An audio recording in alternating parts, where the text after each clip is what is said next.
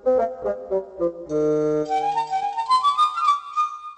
satu, dua, tiga, dan selamat datang di podcast Rido Pasopati atau podcast Males. Poles Karsa ya Podcast Males. Apa gitu keren dan asik kayaknya. Keren asik dan penuh cerita.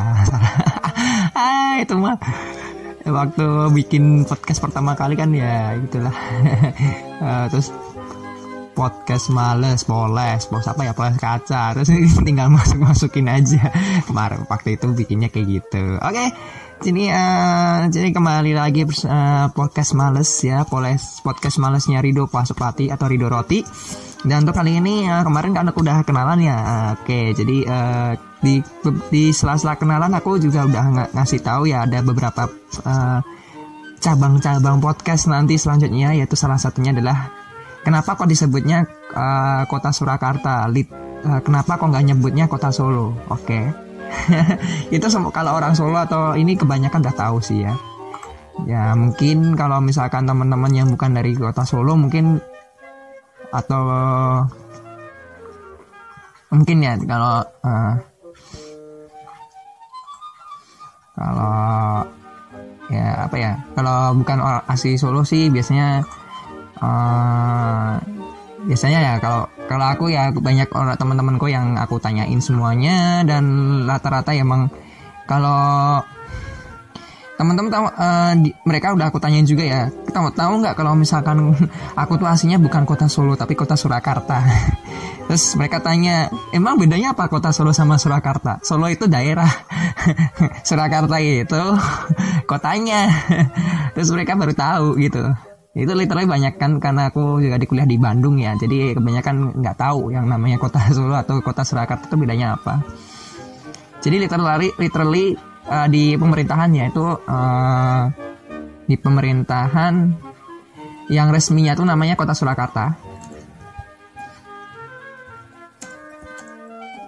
Terus kota Solo tuh emang dari dulu ya dari dulu. Karena emang uh, kota Solo ini dibangun di uh, daerah daerah Solo. Daerah Solo namanya dulu. Kalau tulisannya tuh salah. Karena kan orang Solo kan sering nyebutnya eh orang-orang di Jawa kan kalau misalkan huruf A ini Jawa yang keraton ya. Huruf A itu biasanya dibaca O. Dibaca O O. O itu berarti sama kayak kita membaca apa ya? Roti. Roti dari kata roti ya. Roti tahu kan roti?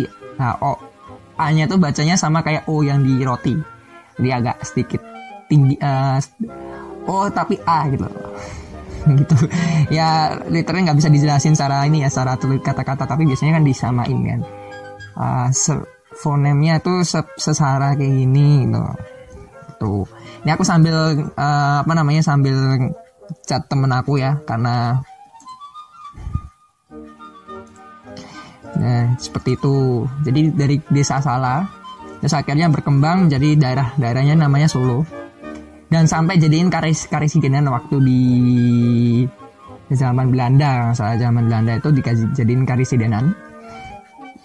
Sebenarnya kalau misalkan kalau kota Solo itu sebenarnya mencakup banyak banyak kota ya banyak uh, banyak kabupaten malah justru banyak kabupaten dan semua semua yang plat AD itu itu kota Solo sebenarnya udah Jadi kalau misalkan kalian tem temui, temui plat AD yang depannya AD itu pasti kota Solo, asli kota Solo. Cuman Solonya di mana nggak tahu. Mungkin bisa Solo yang lain gitu. Maksudnya Solo bukan Solo kotanya sih, tapi mungkin Solo kabupatennya. Dan kabupaten di sekitar di kota sekitar kota Surakarta itu banyak loh. Nggak cuma satu. Nggak cuma kota Surakarta sama kabupaten Surakarta. Enggak enggak cuma itu.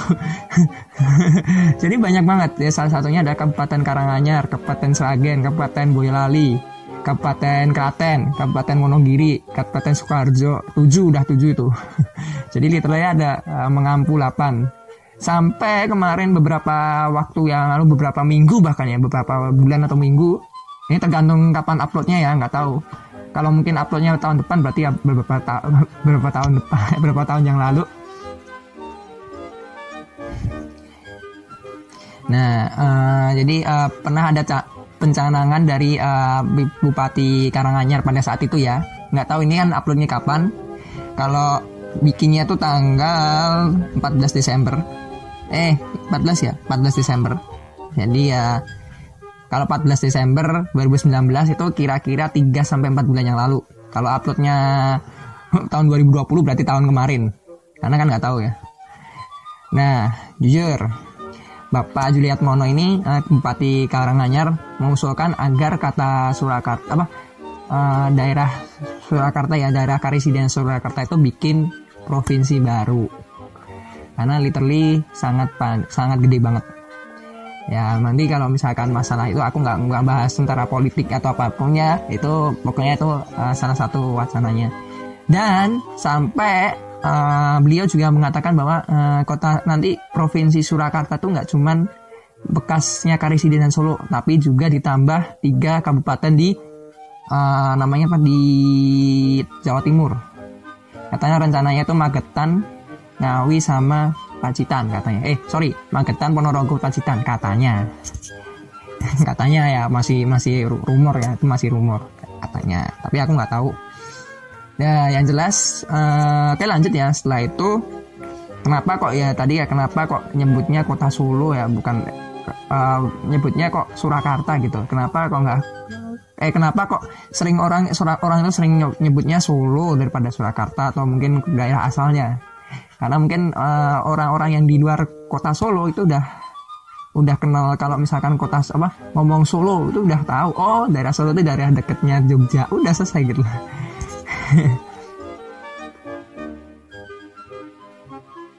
Itu ini aku sebenarnya uh, nyimpan ketawa karena uh, sambil bikin podcast ini sebenarnya di depan aku ini depan aku ya teman-teman. Ini ada laptop dan sebenarnya literally dia tuh buka Facebook dan sebenarnya mau mau bikin apa namanya sekalian render gitu kan.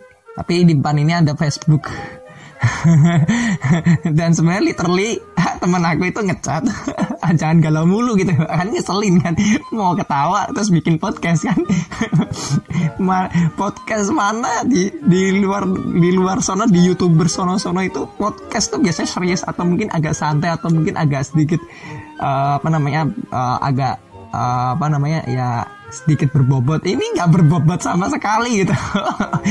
Bikin podcast di depannya itu ada ada laptop yang udah uh, buka Facebook terus tahu taunya dicat temen. Kan kocak. Dicat temennya nggak nanggung nanggung lagi. Jangan galau kan kocak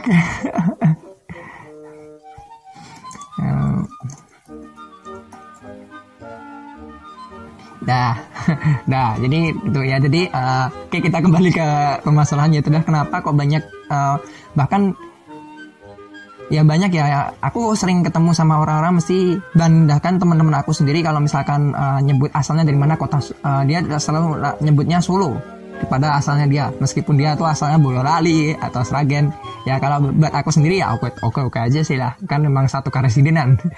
Tapi kalau misalkan orang lain nggak tahu mesti ya taunya kota Solo udah apa Solo udah udah selesai. Dan literally ini mungkin kalau misalkan teman-teman yang bukan orang Solo tapi udah tahu uh, daerah Solo mungkin aku bisa acungin jempol ya mungkin karena orang tuanya atau pernah ke sini ya ya aku pasti acungin jempol tapi kan uh, masih ada yang nggak tahu Solo itu uh, kok bisa disebut apa daerahnya bisa disebut Solo kok gede banget dan lain-lain ya oke jadi ceritanya tuh panjang banget sebenarnya jadi itu literally udah sejak zamannya Belanda dan udah sejak lama. Jadi makanya di kota Surakarta itu selalu diperingati dua, dua hari teman-teman. Yang satu tuh uh, hari jadi kota Solo itu tanggal 17 Februari. Kalau nggak kalau kebalik mohon maaf lo ya. Yang satunya itu uh, apa namanya uh, ulang tahun Pemkot Surakarta. Pemkot Surakarta itu kalau nggak salah Juni atau Juli lupa. Atau mungkin Agustus ya lupa aku antara itulah Juni sampai Agustus pokoknya aku waktu balik ke Solo itu balik ke kota uh, di rumah itu udah uh, ada apa namanya ada perayaan hari uh, ulang tahun ulang tahun Pemkot ya gila gak dapat juga tapi masalahnya dua-duanya juga nggak nggak libur teman-teman. Dua-duanya itu kalau misalkan PNS ya dapat apa namanya upacara. Ya literally beberapa upacara. Ada yang ya nggak nggak upacara tapi ya cuman apa namanya perayaan biasa lah. Tapi nggak se semeriah uh, skaten atau mungkin uh, tahun baru ya biasanya tahun baru skaten terus ya lain-lain lah. Imlek biasanya imlek tuh paling paling mewah di kota Solo tuh imlek. Nanti ada uh, itu pembahasannya nanti itu masih besok-besok aja ya. Ntar uh, mau bahas ini dulu. Jadi sebenarnya aku kalau misalkan teman-teman oke okay, jadi yang buat yang belum tahu kenapa kok Solo itu disebut uh, Surakarta ya.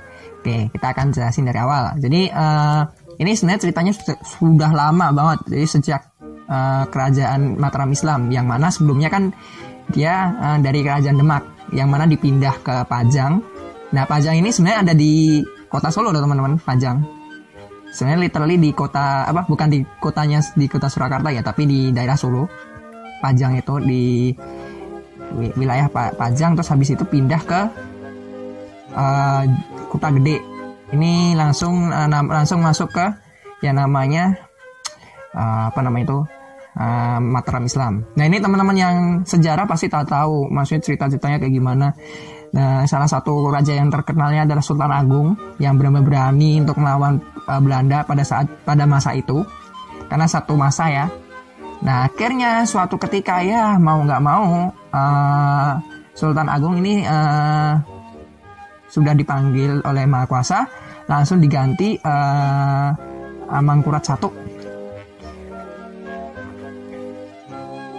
Nah, Mangkurat satu terus lanjut lanjut dan akhirnya uh, lebih uh, apa namanya uh, apa namanya ya tadi ya si Mangkurat satu ini ternyata uh, nggak nggak terlalu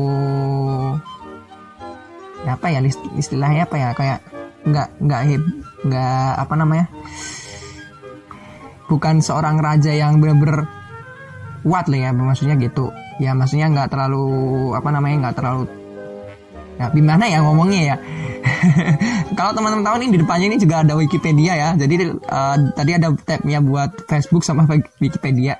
Jadi literally itu uh, aku bisa ngomong kalau Amangkurat satu ini bukan raja yang benar-benar punya pengaruh kuat. Karena ya di semenjak itu dia ada beberapa pemberontakan dan uh, pemberontakan itulah yang menyebabkan Amangkurat satu ini bersekongkol dengan Belanda atau dulu itu VOC ya akhirnya uh, Amangkurat 2 terus Amangkurat 3 jadi ada beberapa yang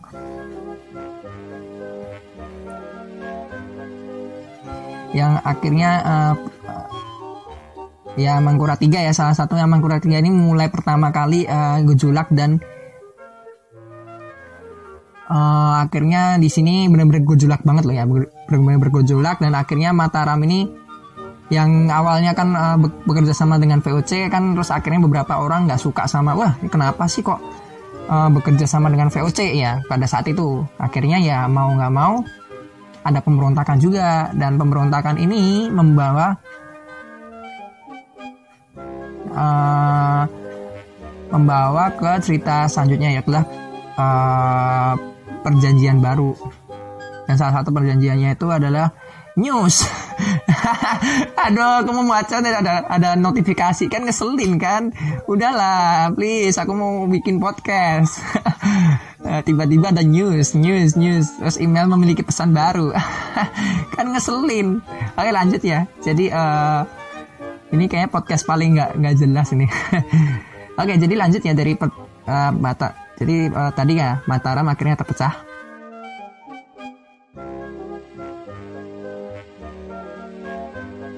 Halo, jadi uh, tadi mungkin aku bakal cut ya, jadi uh, langsung aja. Oh, intinya langsung ya. Jadi kota Solo itu awalnya dari uh, aslinya itu memang dari uh, kerajaan ya, kerajaan daerah kerajaannya Kasunanan sama Mangkunegaran. Jadi itu ada hubungannya sama uh, Mataram Islam.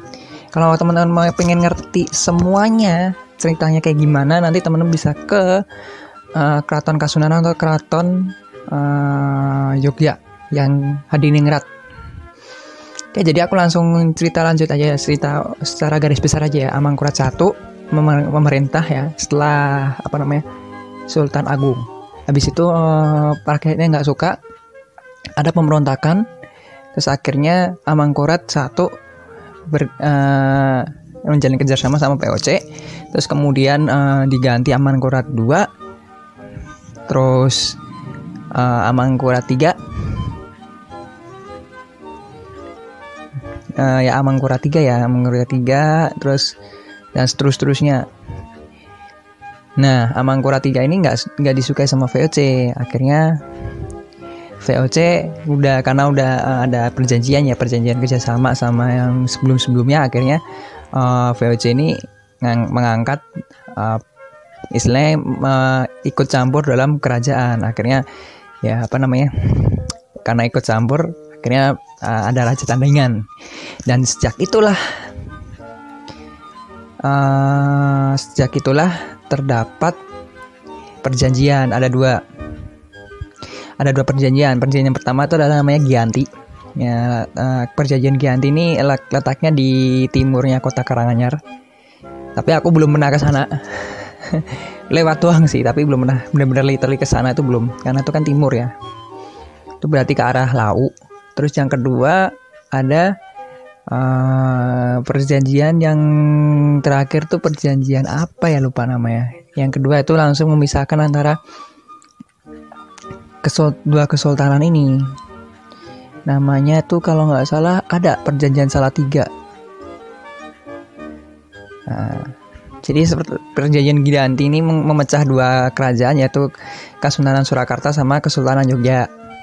Terus habis itu yang kedua perjanjian Salatiga ya, itu memecahkan uh, dari dua kerajaan tadi menjadi empat. Karena ya ini ada pemberontakan sama Pak uh, Raden Masaid atau Pangeran Sampernyawa. Nah akhirnya ya uh, pecah jadi empat. Yang pertama adalah uh, Keras Kasunanan, yang kedua Mangkunegaran, yang ketiga uh, Kesultanan Yogyakarta, yang keempat uh, Pakualaman. Pakualaman ini kadipaten, terus Mangkunegaran ini praja. Tapi masih tetap sama ya ada keratonnya juga. Jadi kalau teman-teman ke, pergi ke kota, kota Surakarta itu ada keraton, dua keraton di sana. Mangkunegaran sama uh, apa namanya Kasunanan seperti itu. Nah, kota Solo dari mana kata uh, apa namanya ceritanya dari mana? Dari situ, dari situ nanti berkembang langsung masuk ke dalam ceritanya uh, apa namanya cerita sekarang. Itu akhirnya kan terus berkembang ya, berkembang lagi. Uh, apa namanya berkembang terus uh, uh, prof apa namanya uh, ini ya si apa namanya si ceritanya ini uh, Belanda akhirnya ya akhirnya pulang era Indonesia dan akhirnya ganti diganti menjadi namanya kota uh, daerahnya itu daerah Solo. Semua semua kekuasaannya ke Kasultanan, Kasultanan Surakarta itu semuanya jadi daerahnya Solo. Sampai Boyolali ya. Sampai Boyolali sampai Sragen sampai Klaten. Gitu. Nah, makanya kenapa kok sekarang ya ini masih ada ya maksudnya masih ada step-stepnya ya. Karena itu kan uh, awalnya terus uh, langsung jadi ke resi uh, ke residenan karena waktu itu kan VOC uh, di di Jawa itu VOC membagi beberapa tempat jadi ke residenan seperti itu. Oke, jadi udah tahu ya kenapa kok sekarang uh, kenapa kok tempat uh, kenapa kok uh, kota Solo uh, sering apa namanya kalau misalkan oh, ada orang-orang Solo kalau ngomong Solo biasanya itu bukan berarti dia tuh di tempat kotanya ya, tapi bisa jadi di daerah kabupatennya seperti itu. Jadi kalau teman-teman yang nggak tahu kota Solo mungkin udah oh jadi ternyata gitu. Jadi emang ini jujur ya beberapa temanku itu selalu aku kalau nanya aku asalnya di mana aku selalu jawab kota Surakarta selalu jawab gitu akhirnya mereka tanya kan uh, mereka tanya kota Surakarta itu di mana? Tahu Solo nggak? Ya itu kotanya. Aku selalu bilang gitu. Kamu tahu tahu Solo kan? Ya ya itu kotanya. Kotanya di Solo itu Surakarta. Selalu bilang gitu. Kalau kalau ada temen aku yang ditanyain biasanya kan jawabnya Solo. Tapi kan Solonya mana? Biasanya Solonya uh, Boyolali misalkan solonya ke Klaten gitu. Gitu cuman gitu doang tapi katanya Klaten tuh bukan daerah daerahnya Surakarta. Dan ini teman-teman yang sejarah pasti bisa ngejelasin. Kalau dulu ini kan karena aku ngomongnya ini uh, di Karesidenan ya. Kan Karesidenan dulu aku pernah punya temen orang Klaten juga. Ada satu Karesidenan seperti itu. Oke jadi itulah jawabannya mengapa kok aku sering ngomong ini. Aku selalu ngomong kalau misalkan lahirnya di mana asalnya dari mana aku selalu jawab kota Surakarta. Other than uh, kota Solo. Dan kalau teman-teman pergi ke kota kota Solo banyak banget sebenarnya di sini. Uh, salah satunya ini akan aku ngerekamnya tanggal 14 dari teman-teman di sini ada tanggal 14 Desember 2019 ini diperingati sebagai Haul Muhammad Al Habsyi yang ada di daerah nama mana itu sih namanya? Daerah Kustati itu apa ya? Lupa Pasar Kliwon bukan daerah situ. Dan di situ emang sering rame. Dan tadi pagi tadi siang aku mau pulang itu bener-bener rame. Dan aku langsung kepikiran oh iya kan ada Haul al Muhammad al Habsyi ya. Aku langsung pindah ke arah barat. Karena itu kan dia di arah timur ya tenggara lebih tepatnya. Kayaknya aku langsung dari ke arah barat terus pulang. Dan masih macet masih macet gitu. Oke jadi makasih yang udah dengerin podcastku. Jangan lupa like share dan subscribe. Nama aku Ridho dari Roti dan ikutin terus video-video aku.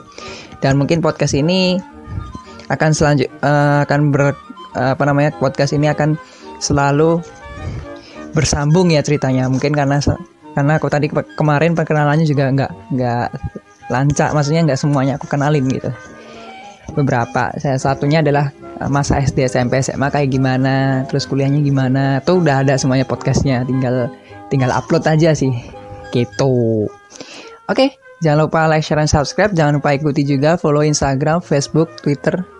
Dan salam roti semuanya. Bye bye